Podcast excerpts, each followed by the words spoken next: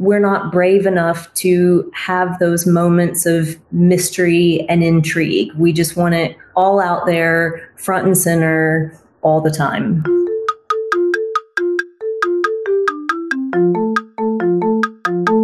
This holiday season, marketers are facing their biggest decisions at a point of maximum pressure. Delivery fatigue and budget crunch are real, and it's leading to complacency around creative effectiveness in digital marketing, and that could make or break campaigns. So what can you do about it? Well, you should read the Automated Creative white paper called Compounding Creative, an Urgent Q four Wake-Up Call. So you can get this on this bit dot l y link, which is bit.ly forward slash Q four Xmas twenty twenty-three. So that is bit.ly, that's lowercase, then forward slash capital Q, number four, capital X, capital M, capital A, capital S, and then twenty twenty-three. Enjoy.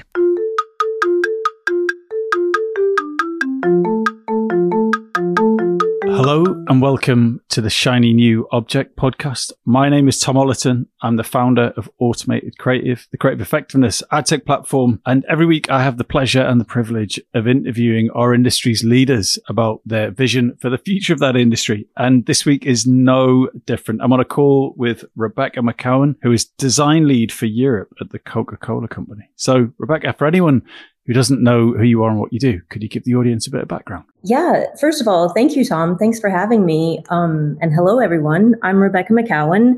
And as Tom said, I'm the design lead for Coca-Cola for Europe. And basically, my very small but mighty team, we are looking after all the visual identity and branding for the entire Coca-Cola portfolio across Europe. So that includes things you guys all know, like Coke, Fanta, Sprite, and lots of things you might not know, like juices, dairies, um, waters, et cetera, et cetera. So the list goes on. Um, so, yeah. I'm assuming you didn't arrive in that job as your first gig out of school. What did you, what did, what did you do in between then and now? In between then.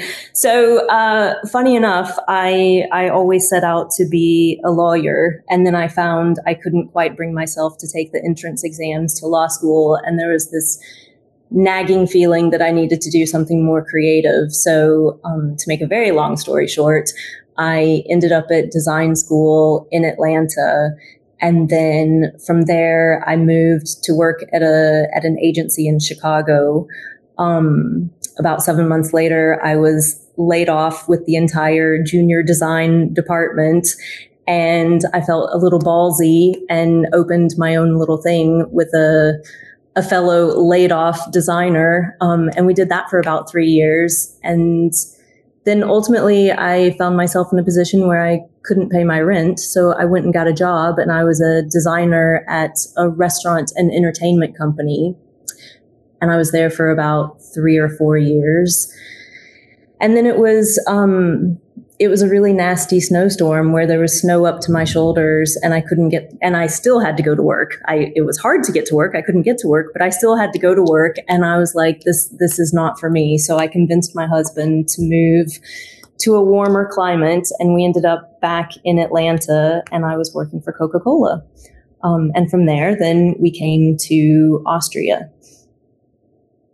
Of course. That was long. Yeah, and it's a shame. We originally planned to do this podcast at your place. I think I was going to get the train from Budapest, and it was going to be this like dreamy, cool, you know, trans-European thing. Oh, it didn't happen. We're doing another Zoom call. But there you go. There you go. Um, maybe, maybe next time. So, first question: what have you become better at saying no to in your career? So I, I have become better at saying no to bad briefs, or just challenging the briefs that I get that come across my desk. Um, I think that too many people in in marketing and, and in the world where I work think that design exists just to make things pretty. And, and I do think that aesthetics are very important, because as humans, we love beautiful things. But at the core, design is really about solving problems. Um, So I'll, I'll give you an example. We get, I get a lot of briefs where it's like, oh, we need a new look and feel because we need to increase transactions. And it's like, okay, well, that's a business problem. That's not inherently a design problem. And so then we have to dig a little deeper and say, well, why do we need to increase transactions? And it's, oh, well, you know, people aren't buying our product as often as they used to. Well, why aren't they buying our product as often? Oh, well, the price went up.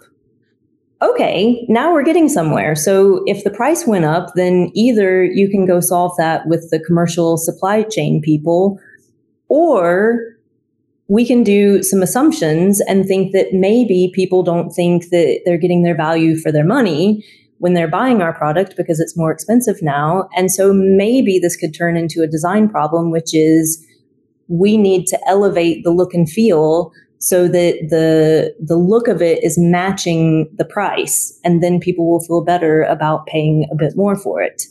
So that is a very like black and white example. They are never that that easy to solve. But essentially, we get a lot of weird briefs that that you have to dig a lot, or that don't really make sense because it's a business problem and not a design problem.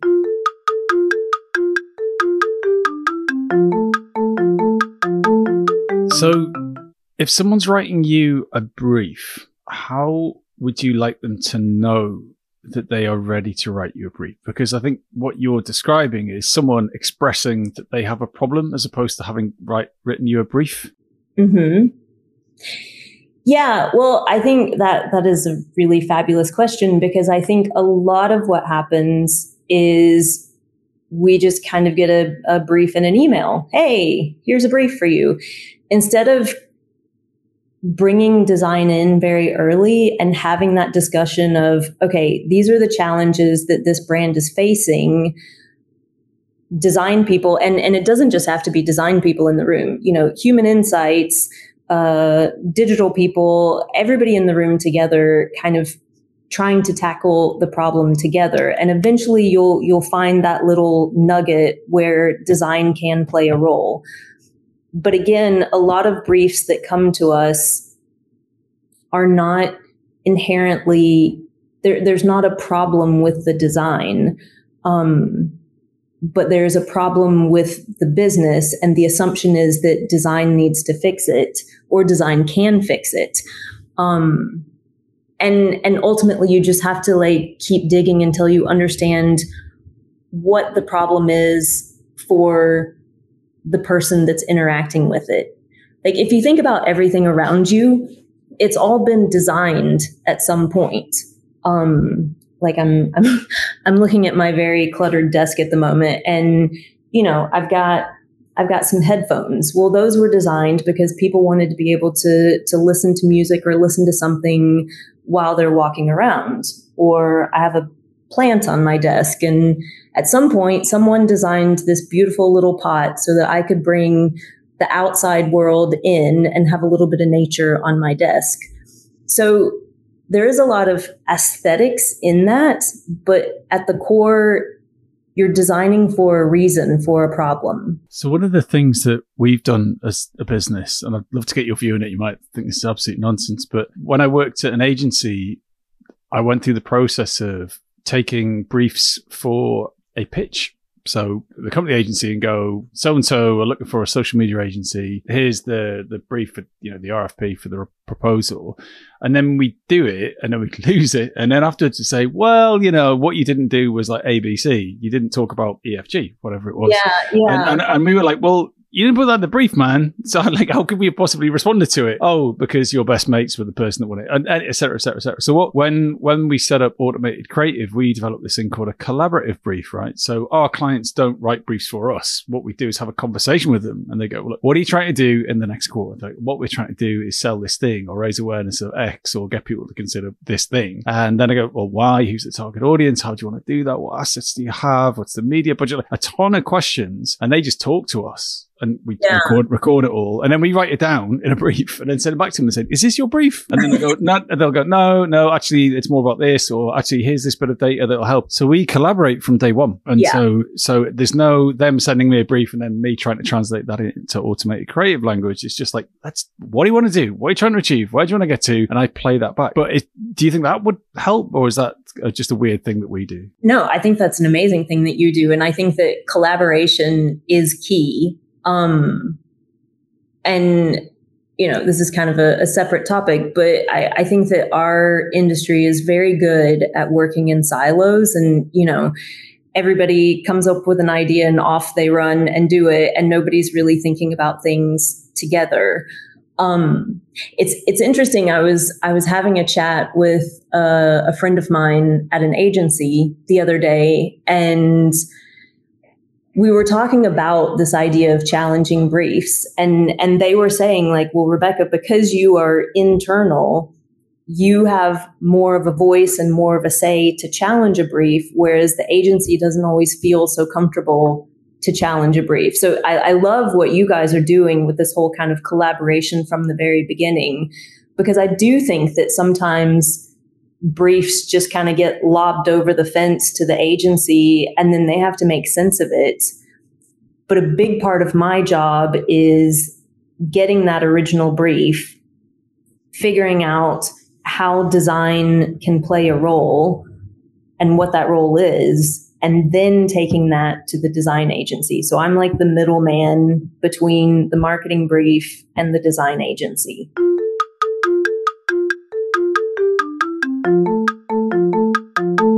This episode of the Shiny New Object podcast is brought to you in partnership with MadFest. Whether it's live in London or streamed online to the global marketing community, you can always expect a distinctive and daring blend of fast-paced content, startup innovation pitches, and unconventional entertainment from MadFest events. You'll find me causing trouble on stage, recording live versions of this podcast, and sharing a beer with the nicest and most influential people in marketing. Check it out at w w w dot mad fest london dot com.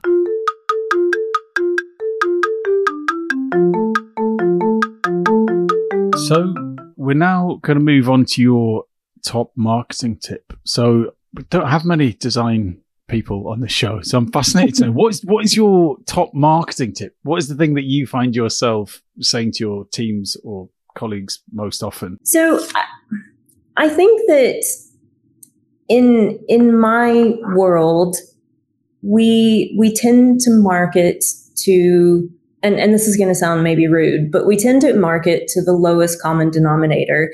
And we feel like if we don't spell it out perfectly clear, that people aren't going to get it. And so we we lose that sense of intrigue and wonder, and that sense of surprise and delight. And I think it's really important to let people engage with our brands in a way that lets them learn along the way, and not like shouting at them from the very beginning.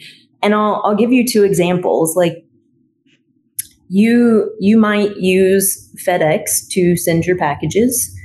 And for years and years, you might just appreciate that FedEx gets your things from point A to point B. And then one day you might notice that adorable little arrow between the E and the X. And suddenly it's just a whole different experience. It brings a little smile to your, we say a little smile to your eye, but I think it just, you don't have to notice it in the beginning, but then once you do, you realize it's just a clever, lovely little touch. Um, The same I would say for innocent juice drinks. So again, you can buy an innocent juice, you can drink it, then you can recycle it because that's what you're supposed to do. And you may never notice anything else, and you've had a lovely juice experience. But if you happen to turn the bottle and you look on the back of pack, you'll see just these funny little stories. You'll see the, the phone number for their banana hotline. And I can tell you, I've seen the banana phone. It exists. Um, and it, it's just this lovely little interaction that if you as a consumer want to take the time, there's more to see and learn. But if you don't, that's okay. Whereas I feel like in in my world, we're not brave enough to have those moments of mystery and intrigue. We just want it all out there, front and center, all the time. That is wonderful to hear. I'm just looking at the FedEx logo. Never noticed it. Had you never, never seen? Never. No. So, well, I mean, I don't use FedEx if, if probably once in my life, if ever. Um, so maybe, maybe I'm, I'm, I'm not the guy for that, but, but that's fantastic. I tell you, who do that really brilliantly is Oatly. We had Michael Lee, who's the, one of the creative directors there. And I've ever look on this, the, the side of a pack of Oatly. It's just this like continual stream of B S, which is just them being cheeky and funny and irreverent. It's so funny. Um, and it, and it's like, I don't know if you've ever experienced this, but they, what used to be Virgin Trains had this sign in the The, in the bathroom on the train that said, "Don't flush anything down the toilet, including your hopes and dreams, your ex-girlfriend's jumper." And like, that was funny once, man, ten years ago. But like, it's even like they don't own the trains anymore. A different company owns the trains, and it's still there. And it's like, oh my god! Like, but whereas Oatly, they constantly refresh the joke. It's like uh-huh, there's uh-huh. like a, some music on it, and the music's about their C E O or something. It's just like so ridiculous. And I do. It's really nice to hear that, because I definitely live in the world of like, get the value proposition right, get the right visual, deliver the outcome that you want. But what you're talking about is like, almost like a meta level of care that deepens the relationship with the brand. Yeah, exactly. And and it's funny because um like I'm I'm working on a project now, and it's it's for uh, a thing that's happening next summer, and basically we're working with the creative team, and and they're doing more of the kind of advertising, campaigning stuff, and design is a bit more about the the branding and the foundation. And you know, we're proposing these like out of home billboards and posters and things that are, that are very simple, that just have like one little headline, and it makes you stop and think. Whereas we're getting so much pushback that, no, we have to show the occasion and the call to action and the Q R code, and we have to show what packs we're talking about. And it's like, when you put these two things side by side, it's like one is so cluttered, I, like I wouldn't even look at it. And the other one makes me stop and smile.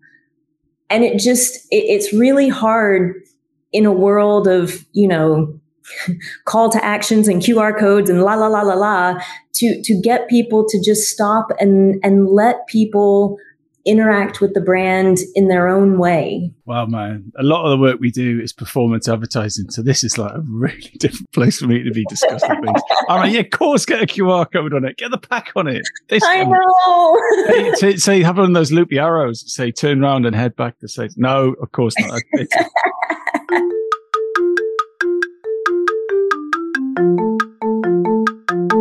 Right, so we are going to move on now to your shiny new object, which is slow design.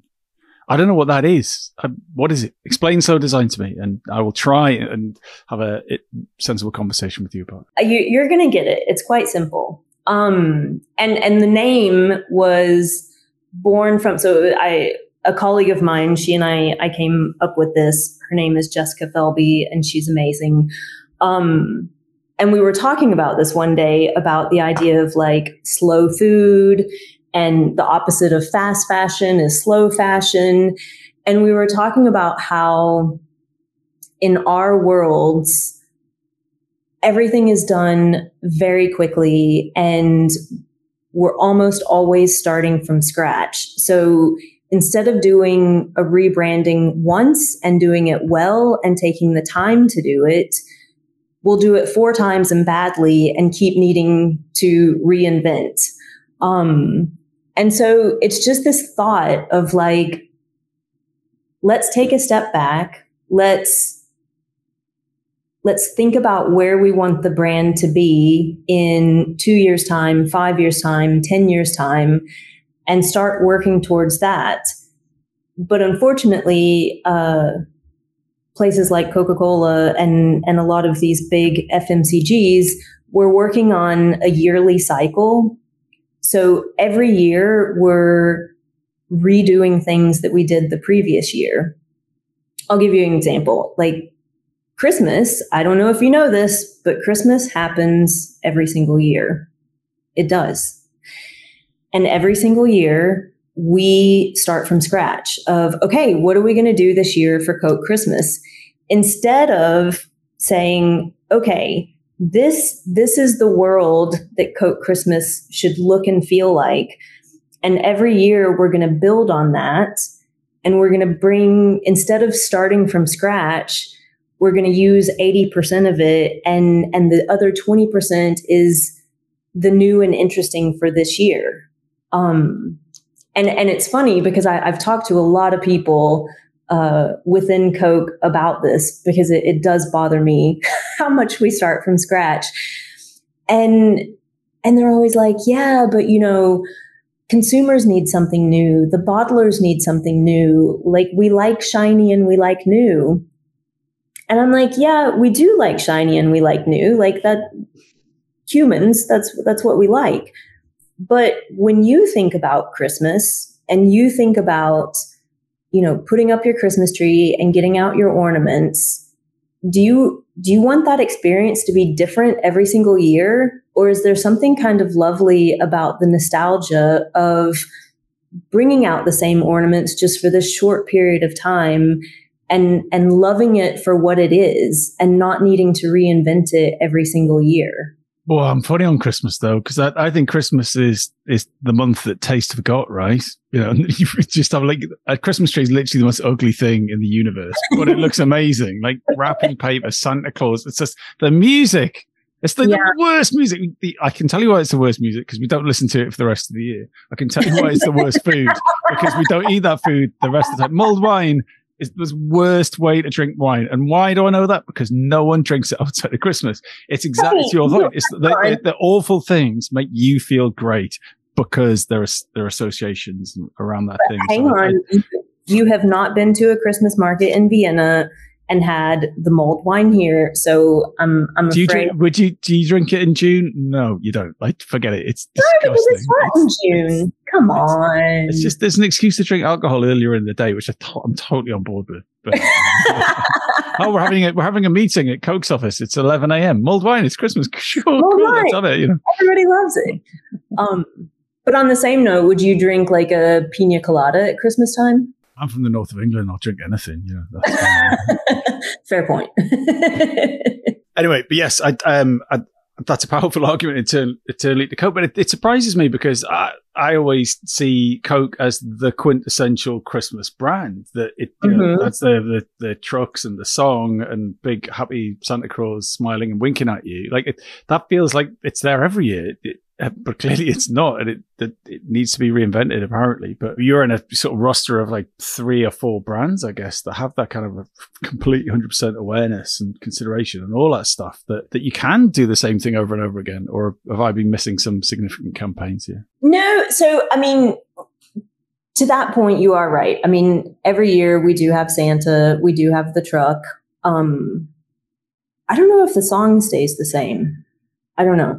But it's interesting how sometimes the Santa changes a little bit. And uh, like this past year, we were working on it, and we have one of the cool things about Coke, and especially when I was living in Atlanta and working for Global Design, is we had the Coca-Cola archives right there to be able to go explore and check out. And so a lot of times from a design standpoint, again, our goal is to build the brand very slowly and not not jump onto these kind of exciting campaigns, um, but keep the consistent brand. And so we went and found the original uh, Santa that the artist Sunbloom had had painted. And so we were like, let's go back to this Santa. This is our original Santa. This is basically when Santa really came came into his own. I mean, it's it's pretty much like Coca. The Santa we know and love is the Coca-Cola version of Santa. Um, and so we've had lots of Santas over the years, but our push is always, let's go back to the original Santa. That that's our dude. And it's funny because this past year we were making a push to like be modern yet still true to our heritage. And some of the other teams were just not buying it, and they wanted like these random like newfangled Santas, and we were like, but no, that's not the Coke Santa, like we have to be the Coke Santa. So it is kind of this idea of like staying true to who you are and having moments where where you can flex a bit and feel more modern. Um did that make sense? I don't know. It made a lot of sense, and okay. I feel like we could discuss this all day, but we can't, we're at time. So Rebecca, if someone wanted to get in touch with you to talk about what's the right kind of Santa, slow design, or any of the other things we've talked about today, where would you like them to get in contact with you? And what kind of message gets you to actually reply? So um, they can absolutely find me on LinkedIn, Rebecca McCowan. That's probably the best way to track me down. Um, and what type of message would get me to reply? I think something that feels authentic, that feels like you've spent a minute to write it, and that it wasn't written by A I, um, and it wasn't written for a mass audience that you've now copied and pasted back to me. You know, nothing wrong, nothing wrong with that, by the way. take, take a little time. Brilliant. Well, look, that was a, an unusual conversation for this podcast, and thank you for giving me a completely different perspective on our industry. Well, thank you. Thank you for having me.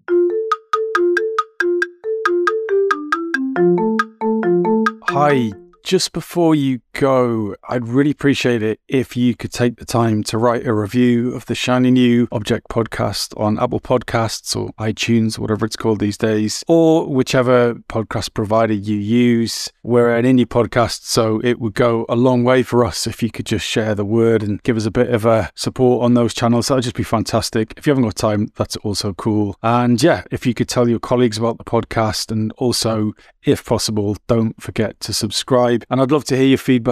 Uh, if you'd like to speak on the podcast or be a guest, or you think I'm asking the wrong questions, anything, I'd be super interested to hear what you think. So please email me at tom at automated creative dot net. That's T O M at, uh, I'm not going to bother spelling it. Anyway, you'll work it out. Thanks so much.